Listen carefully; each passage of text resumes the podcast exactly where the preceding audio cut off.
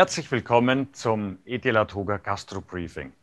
Heute haben wir uns als Schwerpunkt vorgenommen, wie verkaufe ich mein Hotel als Ganzes. Nicht die einzelnen Zimmer, sondern das gesamte Unternehmen. Wobei ich gleich eins richtigstellen möchte, es geht uns überhaupt nicht darum, dass Sie aus der Branche aussteigen und dem Hotel sein, Hotelierdasein den Rücken kehren, sondern wenn ich es vom Ende her denke, wenn ich von meinen Gedanken mich leiten lasse, wo ich denn eigentlich hin möchte und wenn mein Unternehmen so attraktiv wird, dass es für einen Käufer interessant wäre, habe ich Dinge getan, die wahrscheinlich dazu führen, dass mir das Unternehmen selber wieder Spaß macht.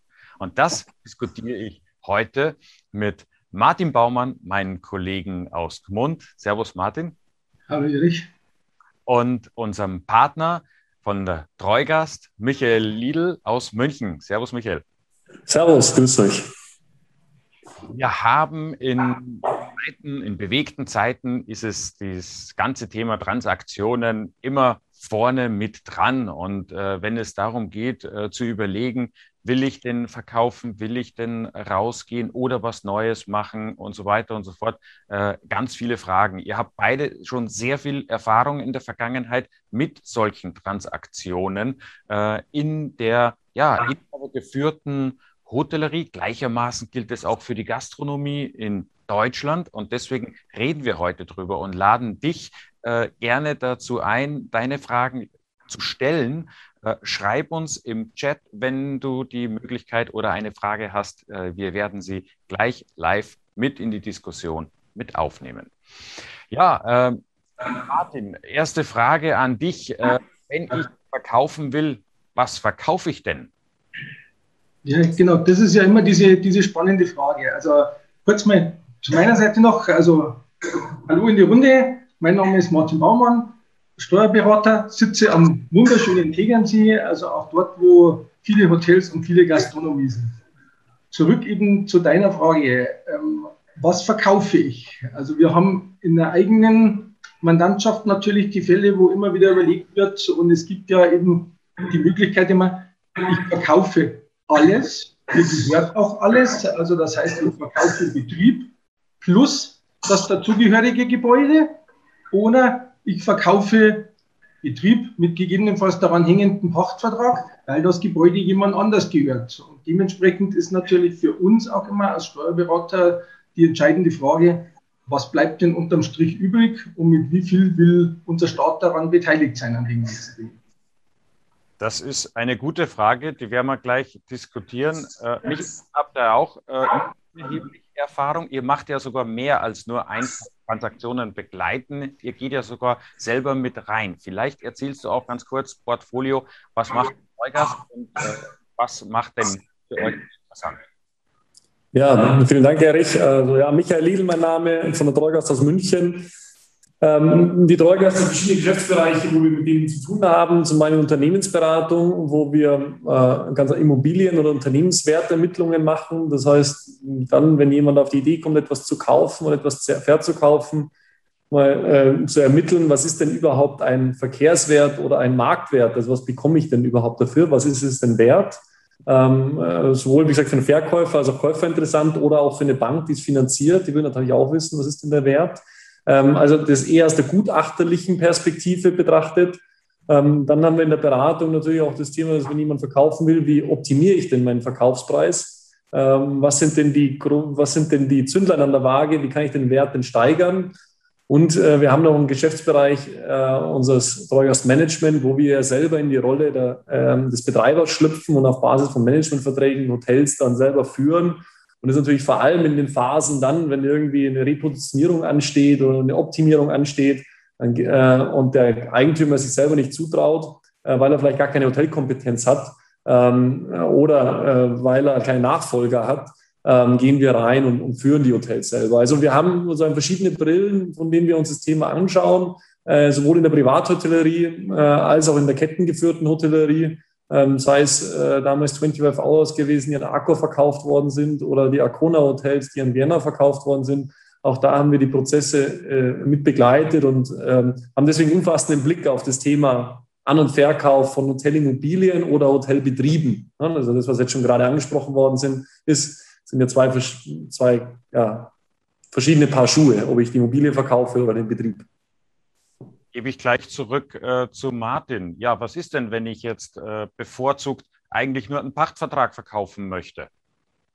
Ja, wenn ich bevorzugt natürlich meinen Pachtvertrag verkaufe, ist das Thema, in welcher Rechtsform betreibe ich es denn überhaupt von dem her. Betreibe ich es in der Rechtsform der GmbH, habe ich natürlich die Möglichkeit, ich verkaufe die GmbH, schiebe damit quasi alles von mir, inklusive ähm, Chancen, Risiken und dergleichen und verkaufe meine Anteile und muss die besteuern. Ich es ähm, im Gegenzug kann ich bei der GmbH natürlich sagen, nee, meine GmbH gefällt mir ganz gut, ich will die behalten, ich verkaufe nur ähm, den Inhalt, also Pachtvertrag plus äh, Betrieb und dergleichen und behalte aber meine GmbH noch mit den ganzen Dingen, ähm, versteuere da drin mal meinen Kaufpreis niedriger, wie ähm, wenn ich meine Anteile verkaufe und ähm, behalte das noch, kann gegebenenfalls Neues machen in den ganzen Dingen. Habe ich dagegen als Rechtsform so die klassische Personengesellschaft, dann komme ich nie raus aus den Dingen. Mein Ergebnis natürlich, meinen Kaufpreis sofort zu versteuern, gegebenenfalls je nach Alter äh, ermäßigt mit begünstigten Steuersätzen, aber natürlich immer noch mit viel Geld. Stichwort Alter, was du angesprochen hast. Äh, wie alt ist denn dann alt? Ähm, alt bin ich schon fast von den ganzen Dingen in dem Bereich. Ähm, ab 55 gibt es ähm, einen Freibetrag äh, mit 45.000 Euro, der allerdings, sobald man über 130.000 Euro Gewinn ist, gekappt wird. Also bei 175.000 ist er weg. Und es gibt einen sogenannten in unserem ähm, Bereich äh, genannten halben durchschnittlichen Steuersatz. Das ist zwar nicht mehr ganz richtig, der war mal halb, ist jetzt 56 Prozent, aber es hat sich so eingebürgert, also es ist ein ermäßigter Steuersatz mit drin. Also ich bin auch schon alt dazu. Also im Zuge der Nachfolge etwas bessere Provisionen. Michael, das ist ja bei euren Transaktionen weniger der Fall, da spielt das weniger eine Rolle. Äh, welcher Weg ist eigentlich der gängigste, den ihr am Markt so feststellt? Es gibt nicht die eine Lösung. Ähm, äh, hängt natürlich von vielen Faktoren ab. Äh, natürlich steuerrechtlich ist dann vor allem bei der Bewertung, ob man äh, die Unternehmensanteile verkauft. Dann spricht man ja in der Fachsprache vom, vom Share Deal, also die Anteile an der Gesellschaft verkauft oder ob man die Vermögenswerte verkauft, also einen Asset Deal, ähm, ist in der Regel tatsächlich äh, eher eine, eine, Bewertung der steuerlichen Last. Ähm, wer hat die zu tragen? Ähm, und eben auch des, des Risikos. Ne? Wenn ich Unternehmensanteile verkaufe, das heißt, das Unternehmen abstoße, dann übergebe ich das ja mit allen Rechten und Pflichten. Das heißt, wenn ich ähm, äh, aus der Vergangenheit irgendwas aufpoppt, ähm, sei es eine Steuernachzahlung oder sei es arbeitsrechtliche Prozesse oder irgendwas, habe ich die natürlich beim, beim Anteilsverkauf mit übergeben an den neuen Erwerber. Der steigt quasi in das bestehende Unternehmen ein und übernimmt die Anteile und damit übernimmt er auch die komplette Vergangenheit, die Geschichte des Unternehmens. Während ich bei einem Asset Deal, also wenn ich nur die Vermögenswerte verkaufe, der, ähm, die Gesellschaft bei mir bleibt, das heißt, das Unternehmen bleibt bei mir und das Vermögen geht jemand anders, sondern behalte ich die Gesellschaft und damit auch die, ähm, ja, sozusagen die Historie. Das heißt, das sind weniger kaufmännische Aspekte, ob, äh, ob Asset oder Share Deal, sondern das ist eher ein steuerlicher oder rechtlicher Aspekt. Da hast du jetzt einen ganz äh, wichtigen Punkt gerade angesprochen, Michael. Wir haben ja besondere Zeiten. Also bis letztes Jahr kannte man im Gastgewerbe das Thema Kurzarbeit eigentlich gar nicht. Also das war so eine Domäne der äh, Industrie und äh, plötzlich gibt es also im Gastgewerbe auch Kurzarbeit. Jetzt hat nicht jedes Unternehmen äh, da wahnsinnig glücklich agiert und eine gültige äh, Vereinbarung mit den Mitarbeitern in Bezug auf Kurzarbeit getroffen. Martin, da, da steckt jetzt zu den ohnehin schon gegebenen Risiken jetzt nochmal ein Zacken mehr richtig? Ja, das ist natürlich das Thema, wo wir momentan haben. Jeder, glaube ich, der momentan ähm, in Kurzarbeit war oder mit seinem Unternehmen in, äh, in Kurzarbeit war, durfte schon ein Schreiben des Arbeitsamts vorliegen haben, wo zumindest schon mal angekündigt wird, äh, ja, bereitet euch mal darauf vor, wir werden das irgendwann überprüfen. Ähm, Im Einzelfällen wird schon überprüft, wo stichprobenartig Dinge einzureichen sind. Und da ist natürlich das Thema, verkaufe ich in der Zwischenzeit äh, den ganzen Betrieb, also mache quasi meinen Share-Deal, gebe ich dieses ganze Risiko an meinen Nachfolger ab und er muss gegebenenfalls sich dann mit allen Dingen auseinandersetzen, sei es das Arbeitsamt oder sei es aufgrund unwirksamer Vereinbarungen äh, mit den ehemaligen Arbeitgebern, die natürlich dann logischerweise die, die Firma, das Unternehmen, die GmbH verklagen und ich mich dann mit Rechtsstreitigkeiten befassen muss, die ich gar nicht verursacht habe. Mhm. Johann fragt in dem Zusammenhang, hat das mit Überbrückungshilfen zu tun? Darf man jetzt verkaufen?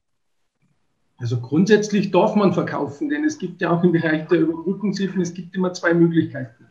Wir bleiben bei den Dingen von vorher. Ähm, der der Share-Deal führt ja dazu, die Firma existiert ja fort. Wir ändern ja gar nichts ähm, äh, tatsächlich am Bestehen der Firma. Ähm, von demzufolge ähm, die Überbrückungshilfe zurechtbezogen, die Schlussabrechnung macht die Firma, alles bleibt beim Alten. Wenn ich natürlich, jetzt nehme ich mal, wir mal ein bisschen weg von Share Deal, GmbH den Größen, gehe ich mal zu einem inhabergeführten Einzelunternehmen. Der, wenn natürlich verkauft, gibt quasi ja sein Unternehmen auf. Weil da gibt es äh, zu dem Thema klare Regelung bei der Überbrückungshilfe. Also Überbrückungshilfe 3, Zeitraum bis 30.06. gewesen. Wenn ich vorher aufgegeben habe, habe ich eh keinen Anspruch nicht ähm, zu diesem Thema. 30.06. ist vorbei. Habe ich danach aufgegeben, ist die Frage, habe ich zu dem Zeitpunkt bereits einen Bewilligungsbescheid gehabt oder nicht? Also wenn ich einen Bewilligungsbescheid habe und gebe im Nachgang auf als Einzelunternehmen, passiert nichts. Habe ich den Antrag gestellt, aber noch nicht ausbezahlt bekommen und gebe dazwischen auf, dann kriege ich es leider nicht mehr, restriktive wenn ich es bekommen habe, muss ich es zurückzahlen. Was hat das mit der Schlussabrechnung dann auf sich? Also was ist, wenn die Schlussabrechnung jetzt mal angenommen zu erheblichen Rückzahlungen führen würde? Dann muss es ja der zurückzahlen, ähm, quasi, der sie auch zu Unrecht bezogen hat. Also das ist ja Thema für die Inhabergeführten. Also wenn jetzt äh, der, der Herr Meier sein Hotel verkauft ähm, und in der Schlussabrechnung kommt eine Rückzahlung raus, dann muss die der Herr Meier persönlich auch zurückzahlen. Sehr gut. Haben wir das auch geklärt? Kommen wir zurück zum Kaufpreis. Michael, was sind die Bewertungsmomente, die du ins Auge fasst, wenn es darum geht, Hotel zu bewerten? Ja, also eigentlich sozusagen ist äh, einfach erklärt, ein Hotelbetrieb ist immer das wert, was er erwirtschaftet. Also äh, äh, es geht nicht darum, was hat er mal gekostet oder äh, mit welchem Wert steht er in der Bilanz oder ähm, äh, welchen, was habe ich in den letzten Jahren investiert und nicht investiert, sondern die Berechnung ist ganz einfach. Ähm, man muss ermitteln, was, ist ein, was kann ich in Zukunft erwirtschaften mit dem Betrieb und äh, mit Erwirtschaften sind die Cashflows gemeint, also der Zahlungsmittelüberschuss. Das heißt, da spielt jetzt auch die Abschreibung nicht rein, äh, sondern was habe ich am Ende des Jahres mehr in der Kasse wie am Anfang des Jahres. So, und äh, diese Cashflows, also die Zahlungsmittelüberschüsse äh, für die Zukunft, was erwarte ich in Zukunft, kann ich mit dem Betrieb verdienen und die sozusagen abgezinst mit einem Risikofaktor, die Summe aus dieser zukünftig zu erwartenden Cashflows äh, ähm, um einen Risikofaktor bereinigt, ist im Endeffekt der Wert des Unternehmens oder der Wert der Immobilie. Äh, und das ist immer ganz wichtig, der muss im besten Falle bewertet der Käufer die zukünftig zu erwartenden Cashflows höher als der Verkäufer. Weil er sagt, ein Käufer, was ich, der kauft eine Kette zum Beispiel, ein Privathotelier und die Kette hat ganz andere Möglichkeiten im Vertrieb oder Kosteneinsparpotenziale oder ähnliches und sagt, okay, wir können aus dem Betrieb mehr rausholen wie der jetzige Käufer und dementsprechend wäre der Käufer bereit, mehr zu zahlen, als der Verkäufer erwartet. Ja, das ist so der Idealfall.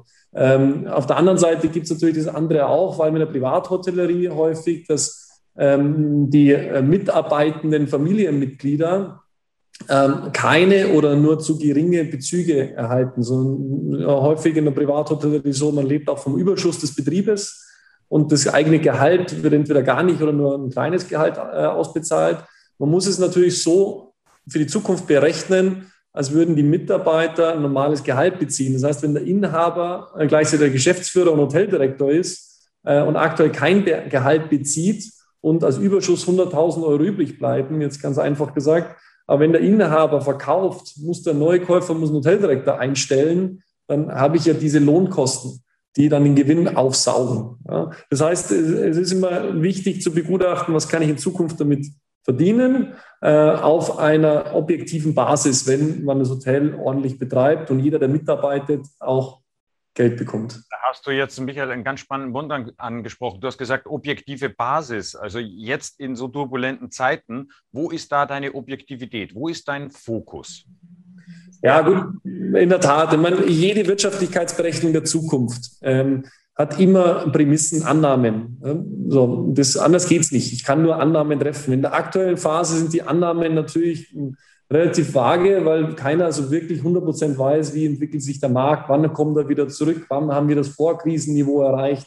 Oder in der Ferienhotellerie haben wir ja gerade einen riesen Boom, sozusagen ebbt der wieder ab oder äh, wird sozusagen Urlaub im eigenen Land der Trend die nächsten Jahre fortgeschrieben. Das heißt, da muss jeder Verkäufer wie Käufer natürlich Annahmen treffen, von welchen Szenarien geht er aus und die Szenarien bewerten. Und die werden dann, also müssen bei unserem Gutachten halt schriftlich dann gefasst werden. Man kann ja auch in Szenarien äh, rechnen und sagen, wir gehen in dem Szenario von dem aus, in dem Szenario von dem. Und am Ende des Tages ist ja ein objektiver Wert, so objektiv ist er ja gar nicht, ja? sondern natürlich ist er, äh, am Ende des Tages ist es ein subjektiver Wert, weil ich immer äh, implizieren muss, wie entwickelt sich der Hotelmarkt, wie entwickelt sich das Hotel. Ich kaufe immer die Zukunft und nicht die Vergangenheit.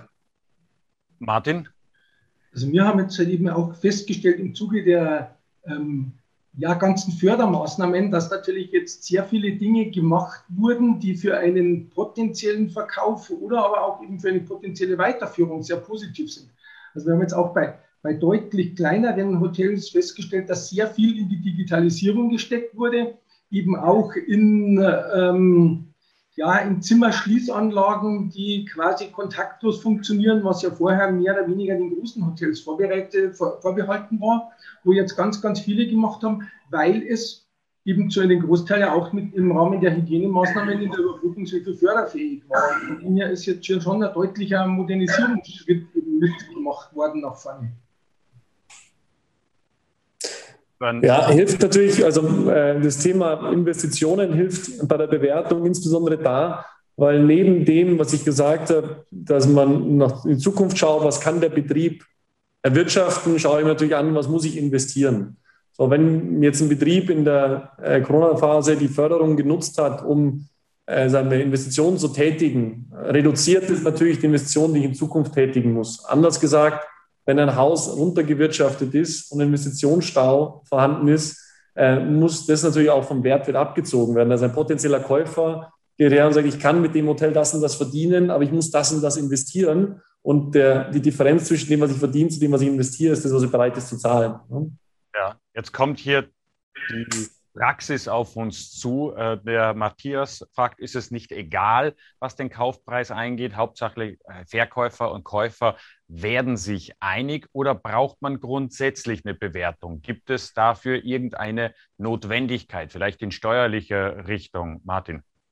Also Notwendigkeit ähm, gibt es aus steuerlicher Sicht nicht. Ähm, solange ich nicht ähm, ja, Dinge aus rein steuerlichen Gründen und vielleicht noch am besten unter neuen Angehörigen mache. Also wenn sich zwei fremde Dritte über einen Kaufpreis einig sind, ähm, dann wird der auch insoweit steuerlich anerkannt.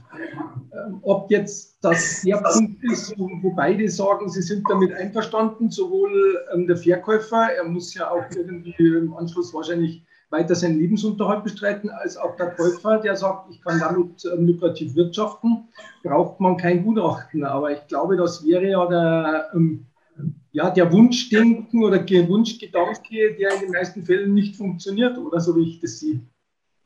Ja, kann schon funktionieren. Also ähm, es bedarf also rein gesetzlich kein Gutachten. Aber ähm, also aus Verkäufersicht ist ja natürlich dann, wenn eine hohe Nachfrage nach der Immobilie ist. Also ich habe jetzt eine Immobilie irgendwo in einer, in einer Stadtlage, wo es einen, vielleicht einen großen Käufermarkt gibt und es viele Angebote gibt, dann ähm, sagen wir, ermittelt sich der Preis ja allein schon über die verschiedenen Angebote, die reinkommen. Ja, das heißt, da kriege ich ein gutes Gespür. Das ist ja der, der viel reellere Preis, als ich jetzt ein Gutachter ermitteln kann.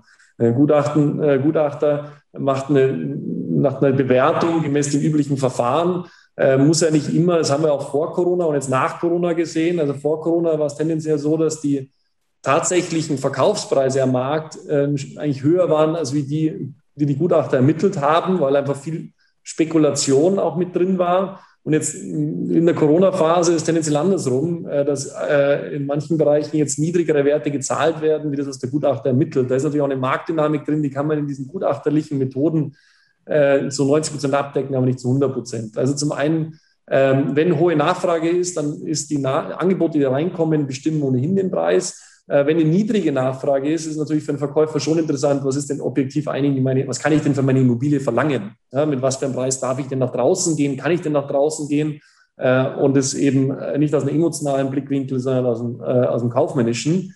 Für die Käuferseite, die braucht natürlich, die macht in der Regel halt eine Ankaufsprüfung, wo sie es natürlich schon nochmal hinterfragt, kann ich denn diesen Kaufpreis überhaupt zahlen? Macht das überhaupt Sinn? Was kann ich für einen Kaufpreis zahlen? Und wenn Sie ihn finanzieren wollen von der Bank, Spätestens dann kommt nochmal die Bank her und sagt, ich würde gerne ein Gutachten haben, ob dieser Kaufpreis, ob der auch, äh, ob der auch nachhaltiger erzielbar ist, beziehungsweise ob der auch marktüblich ist. Also es gibt verschiedene Punkte, wo ein Gutachten äh, ins Spiel kommen kann. Also ich würde fast sagen, es gibt einen sehr zwingenden Grund, ein Gutachten zu machen nämlich äh, der Vergleich ist, wenn ich so ein Unternehmen kaufe wie eine Autobahnfahrt mit 180 bei Nebel und Sichtweite 50. Der Verkäufer hat immer einen Wissensvorsprung über das Unternehmen. Und wenn ich da mit vollem Karacho in den Nebel reinkrache, dann äh, kann das gut gehen, muss aber nicht gut gehen. Denn ob da jetzt irgendwas im Wege steht oder nicht, dann ist es immer mal besser, man schickt einen Gutachter durch, der da vorher mal guckt, ob die Bahn auch wirklich frei ist und die Annahmen, die Euphorie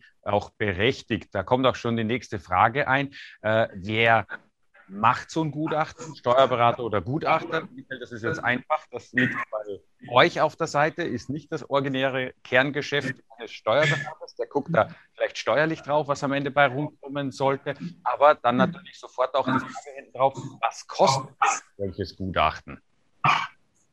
Ja, ähm, also hängt natürlich von der Betriebsgröße und Betriebs Betriebskomplexität ab. Habe ich jetzt ein, sagen wir, Hotel Garni in der Innenstadtlage, äh, im, der relativ, sagen wir, mit 100 Zimmer, ist es anders, als wenn ich ein Ferienresort habe mit 250 Zimmer, drei gastronomische Outlets, einen großen Wellnessbereich und ein riesen Animationsprogramm und vielleicht noch einen Golfplatz dabei. Ähm, hängt natürlich stark davon ab und hängt auch von der von der, vom Tiefengrad der Prüfung ab. Also man kann natürlich ähm, Unternehmens- oder Immobilienwerte eher indikativ ermitteln, mit sagen wir, Pi mal Daumen-Regeln, okay, was, was bleibt über mal Faktor X. Äh, sind so Maklerverfahren, nennt man die auch, also eher so Erfahrungswerte, was Überschuss mal 15, Überschuss mal 20, Überschuss mal 12, ja, so ein bisschen äh, eher indikativ. Oder man kann es eben sehr, ähm, sehr tief, eine Tiefenprüfung machen, aber jetzt mal, um mal Zahlen zu nennen, ich glaube, der Einstieg einer, einer Bewertung liegt irgendwo bei 5.000, 7.000 Euro für einen einfachen Betrieb, eher indikativ. Und wenn ich sozusagen einen sehr, sehr komplexen, großen Betrieb mit verschiedenen Einnahmenquellen habe, verschiedenen Outlets, dann kann so eine Bewertung auch mal auf 20.000 hochgehen. Ne? Also in dieser Range ist es mit drinnen und äh, die Klarheit, die man dadurch gewinnt, ist auf jeden Fall äh, sein Geld wert. Martin, du begleitest ja auch Mandanten, die äh, Gastronomien oder Hotels nicht nur verkaufen, sondern auch kaufen wollen. Was interessiert dich da als Berater von Verkäufer am allermeisten? Was schaust du dir an? Ja, natürlich ist immer das Thema, ähm, klar, wir wollen aktuelle Zahlen haben, wir wollen eine aussagefähige Buchhaltung haben, die wir die bitte auch vernünftig unterteilt ist, wo nicht nur ein großer Umsatzblock ist und wir können rätseln, wo die Beträge herkommen. Das ist natürlich immer wichtig. Dann die Kostenstruktur an den ganzen Dingen. Ähm, dann natürlich auch, wie vorher gesagt wurde, ähm, Thema Investitionsstau. Dann interessiert natürlich immer die Mitarbeiterstruktur. Da wird immer gerne mal genommen, ähm, mal die derzeitige Personalliste, wie lange sind Sie schon da, wie alt sind Sie schon. Es hilft ja nichts, einen Betrieb zu kaufen und ähm, die Hälfte der Mitarbeiter steht knapp vom Rentenalter und ähm, hört in einem Jahr auf und wir können das Ganze ähm, neu ersetzen. Dann ist natürlich wichtig, ähm, was bleibt unterm Strich übrig, ähm, was übernimmt man an ja, an Risiken mit. Wann war quasi, wenn man einen Deal macht, wann war die letzte Betriebsprüfung? Droht uns irgendwas? Was steht im Raum? So, das sind so die wesentlichen Teile, die damit reinspielen. Also auch da eine umfassende Risikoabwägung Analyse.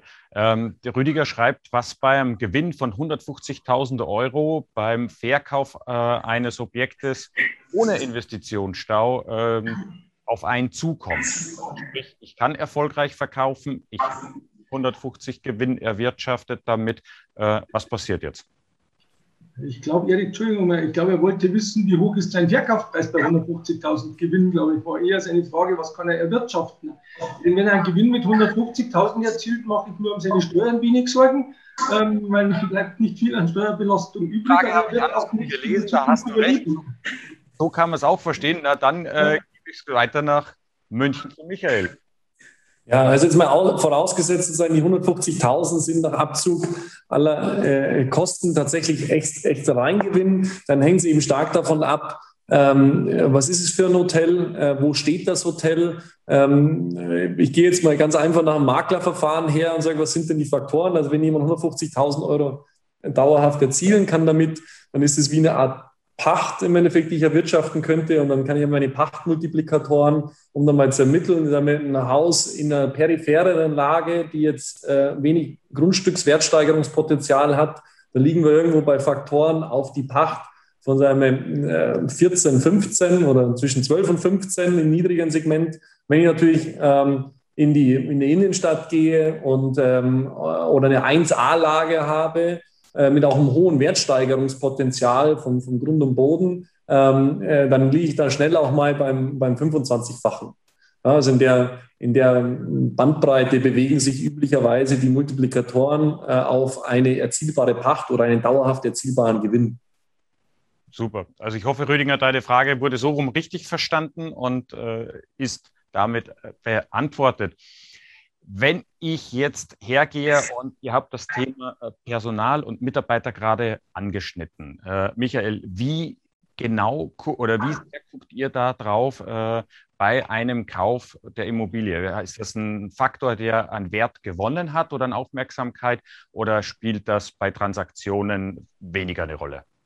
Alles spielt einen enormen Wert ähm, äh, oder enorme Rolle spielt es heutzutage, denn ich sage mal, aktuell in den letzten zehn Jahren hat sich der Hotelmarkt unglaublich positiv entwickelt und ähm, es ist die, sagen wir, heutzutage ist die größere Herausforderung, gute, gute bezahlbare Mitarbeiter zu finden, äh, deutlich, die, ist deutlich schwieriger als wie Gäste zu finden. Also die Hotels klagen wesentlich mehr darüber, dass sie zu wenig Mitarbeiter haben, als wie dass sie zu wenig Gäste haben. Ähm, in der Ferienhotellerie gerade äh, ganz äh, krass, aber auch in der Stadthotellerie ist es so, dass ähm, alle Hoteliers eigentlich, die meisten Hoteliers gar nicht wissen, wenn die Nachfrage wieder zurückkommt und ich wieder auf 70, 80 Prozent Auslastung fahre, wie ich das überhaupt bewerkstelligen soll. Also das Thema Fachkräftemangel und Mitarbeiter ist ein Thema, das jeden Hotelier Tag ein, Tag aus beschäftigt und entsprechend auch bei einem Kaufprozess eine wichtige Rolle spielt. Ähm, welche Lohnstruktur habe ich? Ja, wenn ich die Personalkosten mir anschaue und die sind, was ich, bei 35 Prozent vom Umsatz, dann klingt das erstmal gut